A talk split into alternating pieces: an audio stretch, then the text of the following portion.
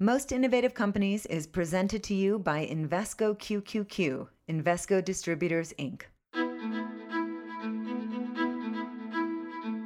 I'm Amy Farley, and this is Most Innovative Companies, where we're talking to business leaders about how they've found creative ways to confront some of today's biggest challenges and point the way forward for both their industries and society at large. Today, I want to talk about AI. Once the villain of sci fi thrillers, AI is one of the most crucial and misunderstood sectors that we cover here at Fast Company. The truth is, AI in some form or another underpins the operations of just about every company these days. From powering self driving technologies in our cars to serving up product recommendations when we're shopping online. And though we're increasingly aware of how algorithms can perpetuate and amplify inequities, AI is also being used by companies to solve some of the world's most pressing problems, increasing crop yields, fighting disinformation, and helping us track and control a global pandemic. I'm featuring one such company today, Pachama, an MIC honoree that's taking on climate change with the help of some advanced AI and data science. I'll be speaking with co founder and CEO Diego Saez Gil about how Pachama is revolutionizing the fight against global warming. But before we focus on Pachama, let's take a look at the larger context of AI and data science as it stands today. Fastco Works contributor Ted Brown spoke with Ryan McCormick, who is an equity product strategist at Invesco QQQ, to get his take on that ever evolving world in a special custom segment called Inside the Industry. I'm Ted Brown. My guest on this series is Ryan McCormick.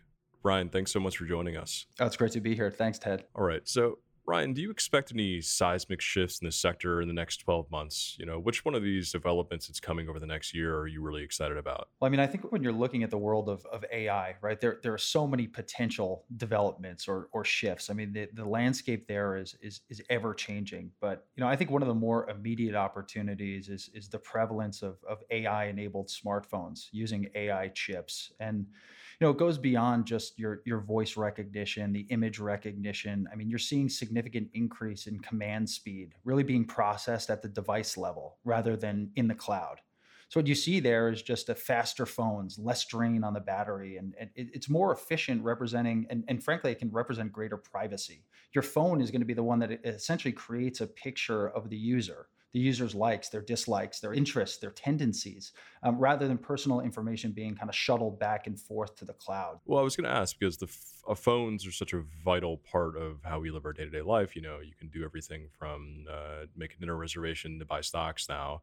Do you think, given all these advances in technology on our handheld devices, do you think that's going to spill over into the wider economy? Do you think there's going to be other sectors that would be touched by that, other parts of the economy that would be touched by that? Well, I mean, I think immediately as it relates to to the smartphones, right, you can see probably some pretty dynamic shifts happening in the world of, of marketing, right? Definitely dynamic shifts in the world of advertising. But beyond that, I think when we look at at sort of the spillover from AI in general, it's just different types of jobs being created different segments of, of the economy, kind of new arenas of growth, I think represent you know really significant opportunity for the work for the workforce broadly, not just from necessarily AI enabled chips within smartphones, but you know I think there is some immediate impact as well as sort of broader implications of that. And I wanted to ask about AI specifically because for a lot of people it has this sort of sci-fi connotation to it that AI is going to change all these things magically and it's going to be in the background of everything and sort of transform our world into you know this sort of sci-fi utopia. But what's the biggest misconception about what AI actually does? And is there anything that you'd like to dispel right now about what AI can do or can't do? Well, I, I think kind of the dystopian narrative is a good one, right? I mean, it's eh, I think that's always been kind of the knock on technology. But you know, I think when you're looking at AI on the whole, it, it, probably the biggest misconception is that it's a job destroyer. You know, I think when you look at, at statistics from the World Economic Forum, you know they're, they're anticipating 85 million jobs being displaced by ai by 2025 but in that same time frame they're expecting 97 million jobs to be created right? So it, it isn't this thing that's looking to kill jobs and put everything automated and allow kind of the efficiency and ease and ability to make money to only rise to the top. I think you know th- there is real opportunity for new jobs and you know with that comes the need for upskilling I want to change gears just slightly here because I know that AI and data science, they aren't the same thing, but they rhyme with each other, right? And we're talking about sort of what this upskilled world looks like and what you know how we can leverage ai and data science to unearth new advances in technology unleash business opportunities things like that. What industries are really underutilizing data science? Are there any sectors that would benefit from a renewed focus on data science data analysis data generally I think when we're looking at data science across the landscape, pretty much all sectors are using it in, in some way, shape, or form it's a huge part of the healthcare system, right? And we've seen the, the continued adoption, whether it be digitization of records, as well as as it directly pertains to medical research. You know, you look at energy and utilities; they're relying on AI to monitor, you know, their infrastructure. The uses from an industrial standpoint, very well documented, whether it be automation on assembly lines, et cetera. But I think you'll probably just continue to see these types of sectors and companies adopt this. Now, Ryan, I want you to look a little bit into the future and get the crystal ball out a little bit and think about what we're doing right now that you think will change significantly because of either data science or advances in AI. If you look at like the past three years of the opportunities, again, the runway here is is really long. You know, we we should see fully autonomous vehicles here in the next couple of years. Beyond that, like autonomous trucking, there's no need for sleep. There's no need for bathroom breaks. I mean, you, we're kind of living in this world of supply chain disruption right now I think kind of moving towards that autonomous trucking, you know, can certainly help mitigate some of those issues that we're currently seeing day to day. But it goes beyond just the cars. I mean, it, there's traffic mitigation, right? The predictive capabilities of AI helping to kind of ease the stress, particularly when you look at, at sort of major cities, not only domestically but globally. You know, electronic police detecting traffic violations. Even beyond that, you have systems that can identify, you know, people that are potentially texting or, or drivers that are under the influence. I mean, this is a, an, an arena to make roadways significant significantly safer. Now, what about looking backwards a little bit? I'm curious as to you've obviously seen a lot of these sectors grow over the last few years. You see them transform and the transformative impacts of things like AI and data science. What's really changed over the last few years in your experience, in your view? Well, you know, I think I think last year is probably a perfect example, right? When you look at some of the COVID I- implications, you look at, at companies kind of conversing with potential customers, whether it be chatbots or web chat, right? In, a, in arenas where you know that didn't exist previously, or at least the offerings were not as robust. I mean, it really helped a lot of these business help to mitigate some of their customer uh, pushback or questions that surrounded the events of the past year. So companies were really able to lean on, on the capabilities of AI and, and kind of big data analysis to not only weather the storm, but really kind of change the way that their business operates functionally. Ryan, thanks so much for the time and for being here. Really enjoyed the conversation. Thanks so much, Thad. It was great. Inside the Industry is produced by Fastco Works in partnership with Invesco QQQ. I'm Ted Brown. And now, back to most innovative companies. And we're back with most innovative companies. Forestry preservation and restoration projects can play a major role in fighting climate change. And companies that are looking to reduce their carbon footprints and achieve net zero are increasingly willing to fund these efforts through the purchase of carbon offsets. But tracking the effectiveness of these forestry projects can be a challenge. It's traditionally been a labor intensive manual process without a lot of transparency. The year old startup Pachama is changing all that using cutting edge technology, including satellite images and AI, to measure changes to forest cover around the globe and to ensure the quality of the carbon credits sold on its platform. Its customers now include Shopify, Microsoft, GitLab, and the Latin American e commerce giant Mercado Libre. Here to tell us more about Pachama's mission and how it's creating a more trustworthy marketplace for carbon offsets is Pachama co founder and CEO Diego Saez Gil. Thank you for being here, Diego. Thank you so much, Amy, for having us. So, Diego, Fast Company recognized Pachama on our list of the most innovative companies of 2021 because within just a year of launching, your company is already playing an enormous role in shaping an emerging market. By some estimates, the market for carbon offsets could be worth $100 billion by the end of the decade. That's up from 300 million in 2018. Can you explain where Pachama fits into this market? Yes, absolutely. As you very well said, nature is a key solution to climate change and companies that are committing to reach net zero are looking to invest in projects that either remove emissions by growing forest or avoid emissions by conserving forest. But historically it was very difficult to trust. You had to send money to another country. There was not an easy way to monitor and verify that those forests were effectively sequestering the carbon that you were paying for so our role is two hands. In one hand, we connect the companies with projects from around the world who are doing reforestation and conservation, but also we validate and monitor the claims of these projects using satellite images and AI. And our innovation is that we combine a lot of different remote sensing data sources, including high definition satellite images, historical satellite data, LiDAR data, and then we train algorithms with that data and with ground truth coming from the sites, coming from the forest, that then allow us to predict how much carbon is being sequestered and then monitor the ongoing progress of these projects in real time. So, when you started Pachama, traditionally companies were doing just this process of validating the sequestration abilities of different projects. That was all manual. Nobody had thought to bring in the satellite images and start looking at it from that perspective. So, there are registries and certification bodies that have been around for a long time, validating the accuracy of these projects. But generally, the methodologies entailed sending people to the forest to take sample plots. And in those sample plots count every tree and measure every tree with tapes. And that was a very labor intensive work that is difficult to scale that is prone to error and that is expensive to do. So these technologies were not applied before because they weren't ready. Only a few years ago these different technologies converge now we have private companies launching nano satellites to space and making that data available for other companies to consume. We made tremendous progress on the field of artificial intelligence and deep learning in particular. And we have cloud computing that allow us to process terabytes of data. Even for a small startup like us, we can process enormous amount of data and train those algorithms.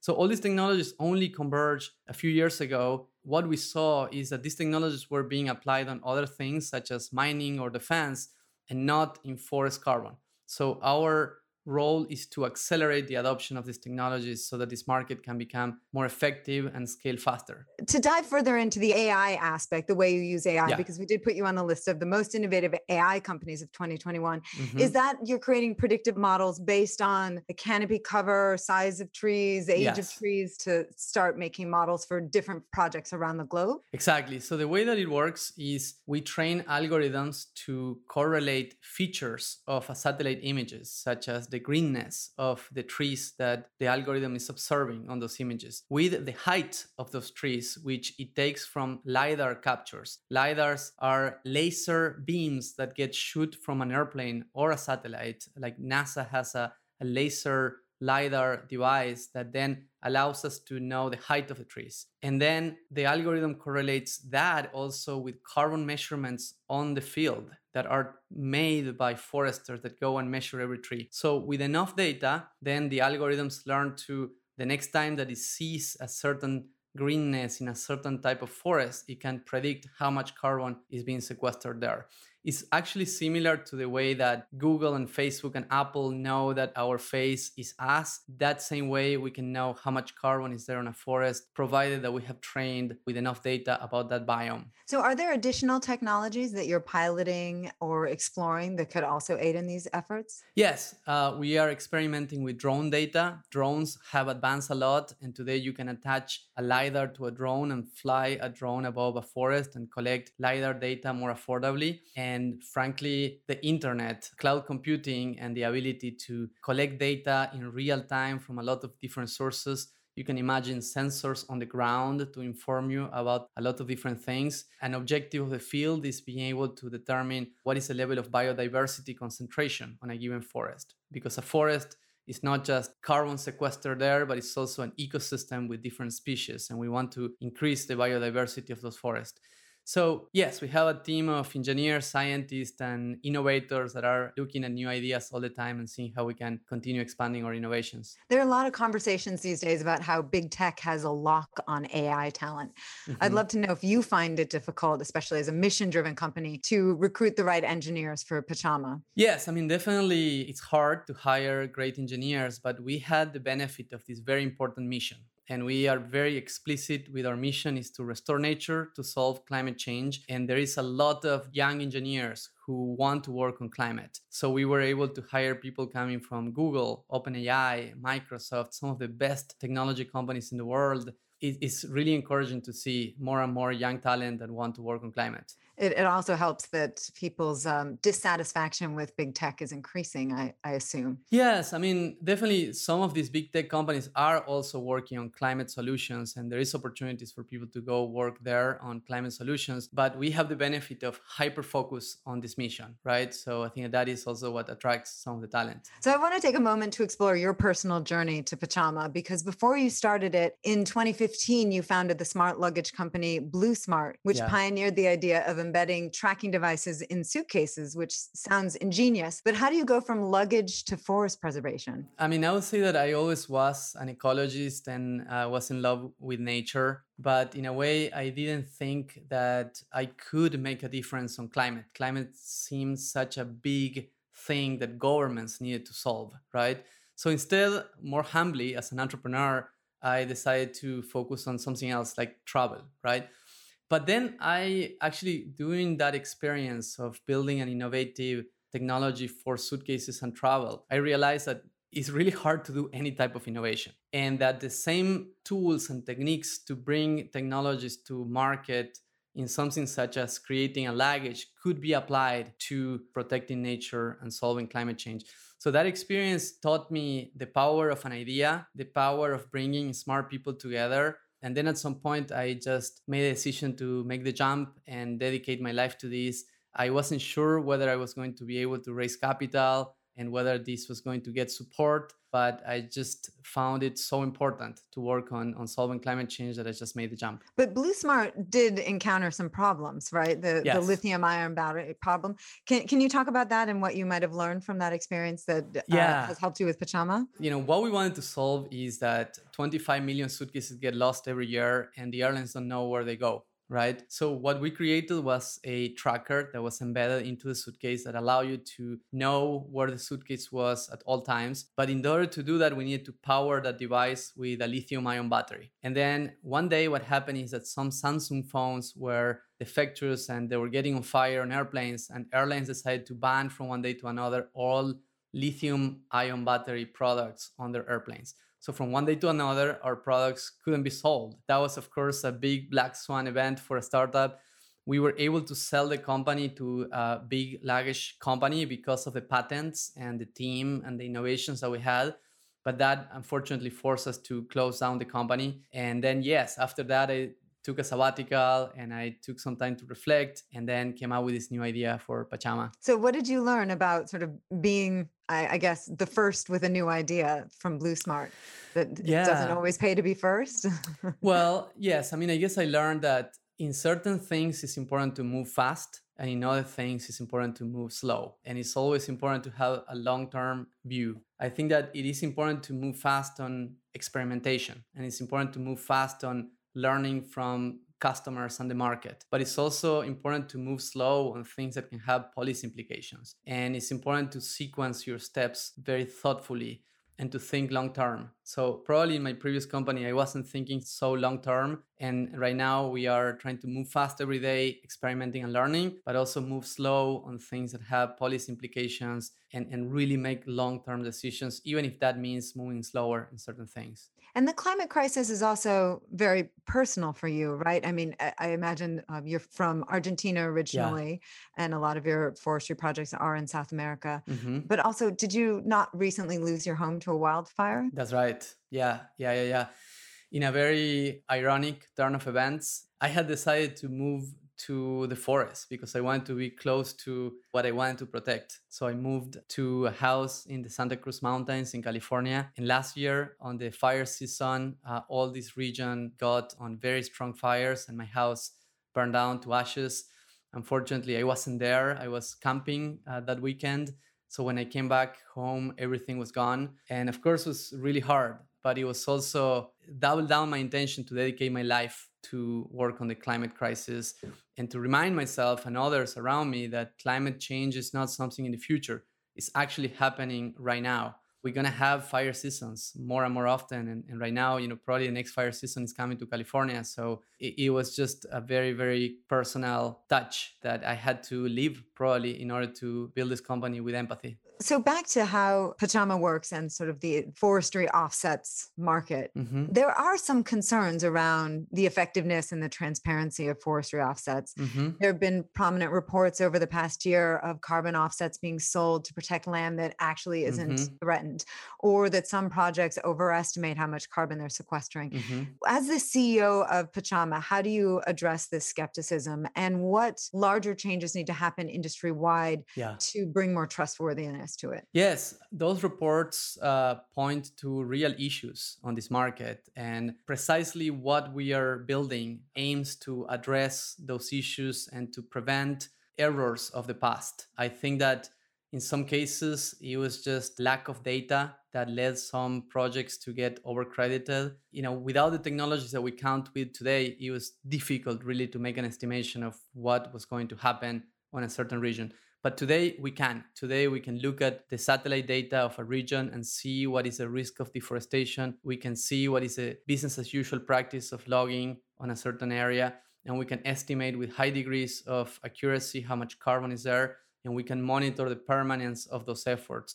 So it is very important not to throw the baby with the bathwater, right?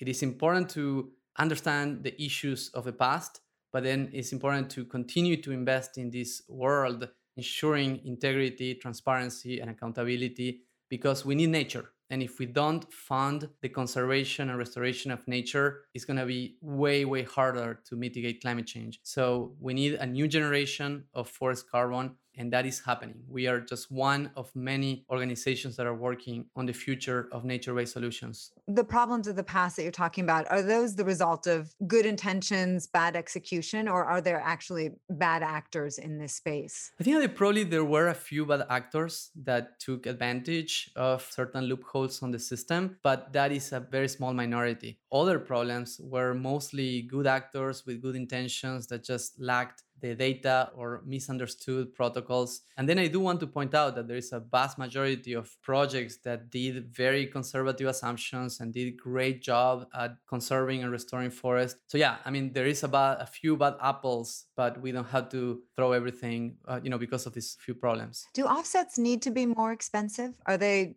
too afford- yes. affordable by and large and not they're valued as much as they should be? Yes, I think that that's another failure of the market that we're hoping to help fix, which which is that in many cases, the price of the carbon credits didn't cover the efforts that were needed to effectively restore or conserve a forest. And in many cases, because of lack of transparency on the marketplace, project developers couldn't get the right price for the project. So, fortunately, prices are going up. Uh, the market is starting to pay the true cost of carbon sequestration. We still have a long way to go, and it's expected that prices will continue to rise. And yeah, we hope that the cheap, unreliable carbon credits of the past will go off the market and new investments will go to highly reliable, highly transparent, projects that are more expensive but are causing an effective impact on removing CO2 from the atmosphere. And how do you respond to critics who sort of critique corporate offsetting efforts altogether? Mm-hmm. They see it as greenwashing, as a way for companies to not actually address their carbon footprint, but just mm-hmm. purchase their way to a lower one. Do you think that's an accurate critique to any degree? No, I don't. I think that we should applaud the companies that are voluntarily deciding to invest millions and sometimes tens of millions of dollars into nature conservation and restoration. What is a legitimate criticism is that it could be the case that some companies, especially energy companies, for example, who have a very big footprint, just make publicity with investing in a few tree planting initiatives and don't do the hard work of transforming their businesses to move away from fossil fuels, to invest in renewable energies, and to invest in a new economy that is zero carbon, right? So that criticism is valid, but again, another instance of let's not throw the baby with the bathwater, right? We do need to applaud the companies that are doing a good job, and we do need to support their efforts. And we don't have to write everything off as greenwashing. Corporations play an essential role. They are incredibly influential players on the market. Many cases, corporations are more influential than countries, right? Microsoft, Apple, Google, Amazon, and Facebook can probably invest more than Uruguay, Bolivia, Zambia, and Zimbabwe together, right? So we have to encourage them to invest in protecting and conserving nature they're key players and we welcome them. What happens when a company reaches out to Pachama about purchasing offsets? I mean, are there moments, do they need to be a certain step on their journey to reducing their, their footprint to sort of start with offsets? I mean, you don't start there, right? That's further down the path. We welcome conversations with companies at any stage of their journey. But if we see that they are very early in that, for example, they haven't even made a measurement of their own carbon emissions, we guide them through that. And sometimes we connect them with consulting firms or with other technology firms that specialize on carbon accounting so that they understand their footprint. If they want to make a voluntary investment on nature, not as a part of a climate claim, but as part of a corporate responsibility initiative, by all means they can invest in reforestation and conservation at any times but if they are going to do a carbon neutrality claim or a net zero claim then yes they have to go through several steps before being ready to purchase carbon credits and make those claims. And uh, as i said you know we're also advising freely to these companies so that they can accelerate their journey towards net zero. So, as a mission based company and as a company whose mission attracts tech talent from, you know, away from big tech, are there corporations that you simply wouldn't work with? If big oil did approach you, would you say yes? Would you let them onto the platform or is that a no go? You know, I, I think we don't work with any big oil company yet today, but I do think that we shouldn't ostracize and make big oil companies the enemy. If we do that, they're going to corner and they're going to continue on their business as usual. Resist, persist, someone said right? So I think we have to make them be part of the solution. We have to allow them to invest in nature restoration, but always keep them accountable that the true work that they need to do is to decarbonize. So I don't rule out us working with oil companies. There's definitely a limit to who we will work with, right? There are companies that are unethical or illegal businesses. Yes, absolutely, we wouldn't work with them, right?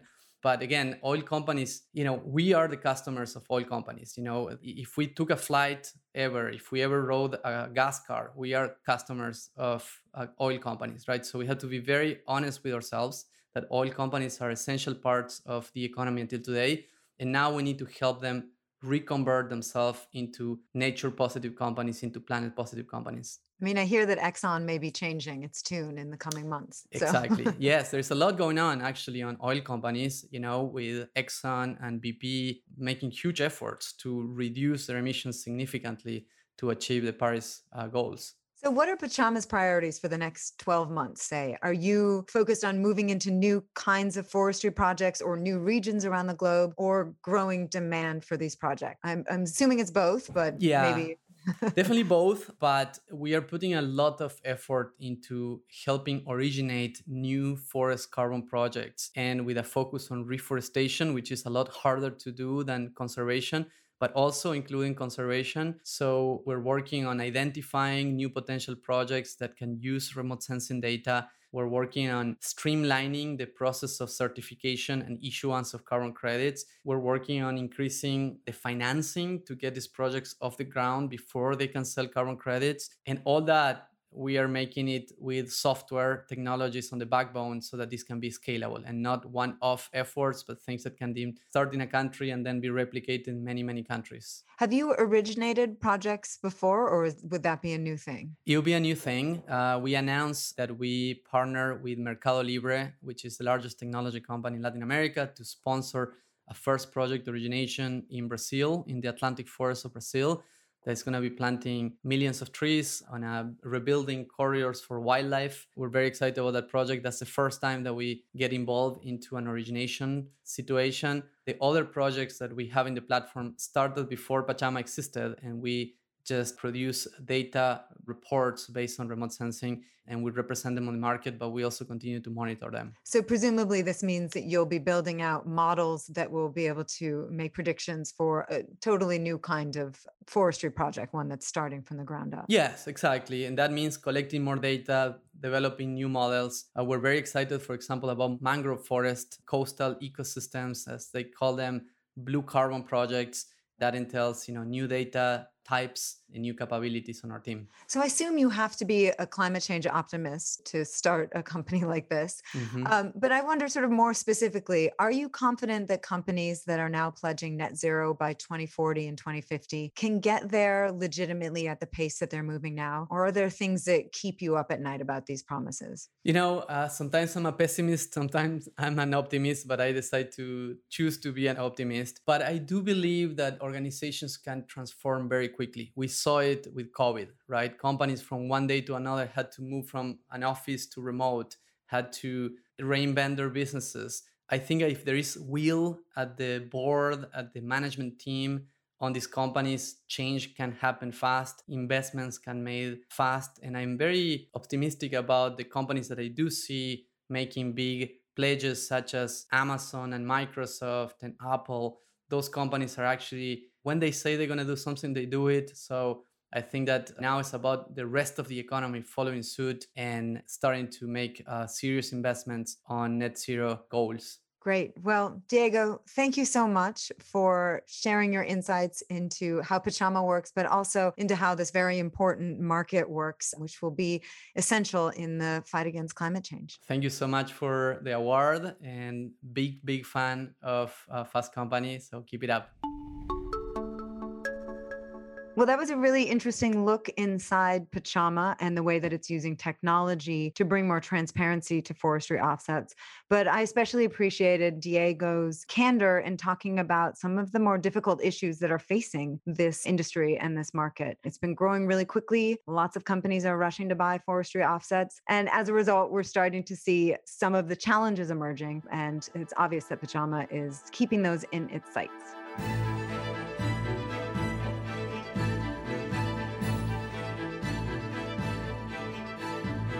That's it for this episode of Most Innovative Companies. Subscribe on iTunes, Spotify, or wherever you get your podcasts. If you like the show, please leave us a rating or a review. I'm Amy Farley. Our producer is Avery Miles.